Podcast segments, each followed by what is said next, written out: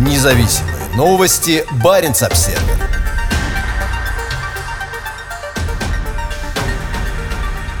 Я продолжаю бороться, и никакое решение суда меня не остановит. Виолетта Грудина и возглавляемая ею организация в Мурманске официально признаны экстремистами после принятия Московским судом решения в показательном деле против Фонда борьбы с коррупцией Алексея Навального. На поспешном заседании 9 июня Московский городской суд вынес решение против оппозиционного движения, ставшего в последние годы угрозой авторитарным правителям в Кремле.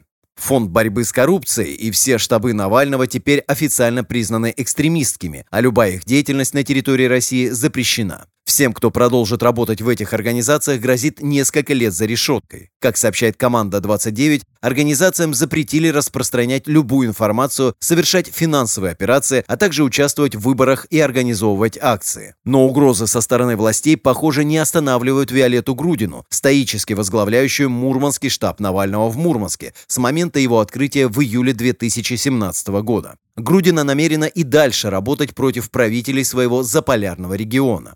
Я хочу, чтобы мои дети, мои родственники жили лучше, с хорошими зарплатами и пенсиями, свободно и достойно, говорится в ее заявлении. Я продолжаю бороться, и никакое решение суда меня не остановит, подчеркнула она. Сейчас Грудина баллотируется в Мурманский городской совет. Ее предвыборная кампания встретилась с яростным сопротивлением со стороны антидемократических сил в регионе. Политика неоднократно задерживала полиция, а в конце апреля в ее офис вломились какие-то люди и разрисовали стены свастиками. Они же залили залили дверь офиса монтажной пеной. Ее почтовый ящик был забит листовками с призывами не голосовать за нее. В преддверии запрета ФБК предупредил, что на Россию надвигается самое мрачное время, а обвинения в экстремизме откроют дорогу к сотням уголовных дел. Под ударом окажется каждый наш сотрудник, а в худшем случае уголовные дела даже для волонтеров, для сочувствующих, для тех, кто раздает листовки или вообще как-то участвует в наших активностях, заявили в организации. Наступает самое мрачное время для свободомыслящих людей, для гражданского общества в России. Фактически Кремль только что потребовал признать экстремистами всех, кто с ним не согласен, говорится в заявлении. Преследование Навального и его команды со стороны Кремля вызвало осуждение международного сообщества. В своем комментарии Министерство иностранных дел Норвегии в четверг заявило, что приговор является посягательством на демократические права каждого гражданина России. Российское государство должно позволять и создавать условия для реальной политической конкуренции и инакомыслия, заявила министр иностранных дел Инна Эриксен Сёриде. У команды юристов, защищающих Навального и ФБК, есть месяц на обжалование решения суда. Кремль усиливает давление и на самих адвокатов, а в конце апреля их лидера Ивана Павлова задержали и обвинили в нарушении Уголовного кодекса. Судебные заседания на прошлой неделе прошли в закрытом режиме и без Навального в качестве главного обвиняемого. Основная часть материалов была засекречена прокуратурой, что становится все более распространенной практикой в российских показательных делах.